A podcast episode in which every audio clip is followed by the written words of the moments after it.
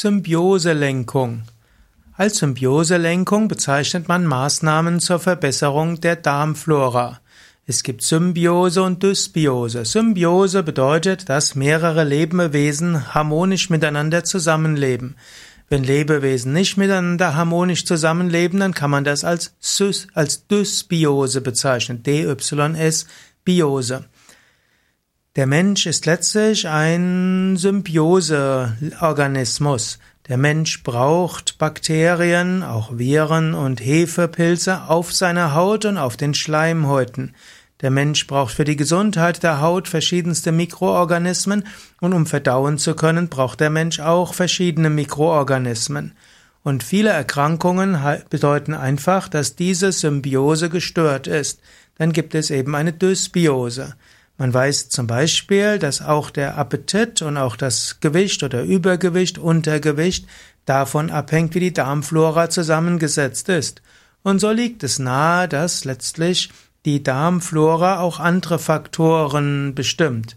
Also zum Beispiel auch äh, natürlich Magen- und Darmbeschwerden, dann natürlich auch chronische Darmentzündung, Morbus Crohn, auch äh, Zwölffingerdarmbeschwerden, auch wiederkehrende Infekte, Neurodermitis, Rheuma, Allergien, Gallenbeschwerden und vieles andere könnte zusammenhängen mit einer gestörten Symbiose.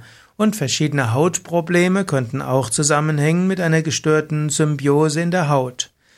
Und so liegt es nahe, dass man diese Symbiose wiederherstellen will und das nennt sich dann Symbioselenkung. In den 90er Jahren wurden die Alternativmediziner dafür für diese Konzepte etwas belächelt.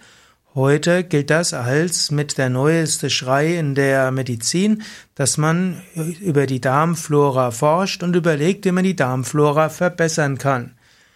Und so ist die Symbioselenkung durchaus etwas, was eine zukunftsträchtige Behandlungsmethode ist. In der Naturheilkunde versucht man Symbioselenkung zu machen, zum Beispiel durch Gabe von bestimmten Bakterien. Man kennt zum Beispiel die Möglichkeit, milchsauer vergorene Säfte zu sich zu nehmen, wie Sauerkrautsaft oder auch Brottrunk oder es gibt auch Kombucha, geht auch auf Wasserbasis und so kann man die Darmflora regenerieren. Genauso kann man auch äh, vegane Kapseln nehmen, wo auch verschiedene hm, positive Bakterien drin sind. Umgekehrt gibt es auch sogenannte Autovakzine, wo man also die Bakterien, die man nicht haben will, hm, dort gibt in einer getöteten Form. Also auch das sind individuelle Arzneimittel. Manchmal werden diese Autovakzine gewonnen aus einer Stuhlprobe. Diese werden dann im Labor vermehrt und mit Flüssigkeit aufgeschwemmt. Es gibt noch andere Formen der Symbioselenkung, zum Beispiel gibt es auch Fiebertherapie und eine Menge anderer. Im Grunde genommen kann man sagen, es gibt verschiedene Formen der Darmflora-Regulierung, die könnte man als Symbioselenkung bezeichnen. Man sollte ein bisschen vorsichtig sein, nicht alle Maßnahmen der Symbioselenkung sind wirklich wirkungsvoll, aber zu überlegen, wie man die Darmflora harmonisiert, könnte eine gute Maßnahme sein. Man muss sich auch bewusst sein, was man isst oder auch nicht isst, hat auch eine, eine Auswirkung auf die Darmflora.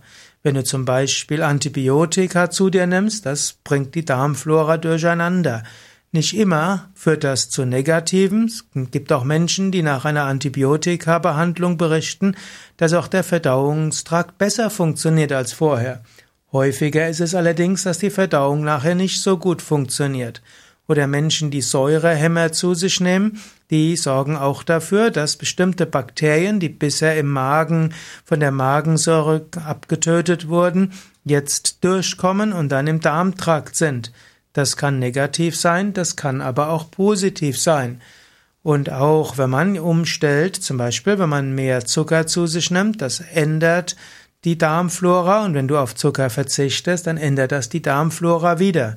Und meistens hat das Reduzieren von Süßem eine positive Wirkung auf die Darmflora. Und auch wenn du viele pflanzliche Lebensmittel zu dir hast, nimmst. Es gibt auch einige, die haben eine leicht antibiotische Wirkung. Auch das kann wieder die Darmsymbiose etwas ändern. So hängt vieles mit vielem zusammen. Glücklicherweise reguliert der Körper das meistens selbstständig recht gut, aber manchmal kann man auch überlegen, ob eine bewusste Symbiose-Lenkung angesagt ist.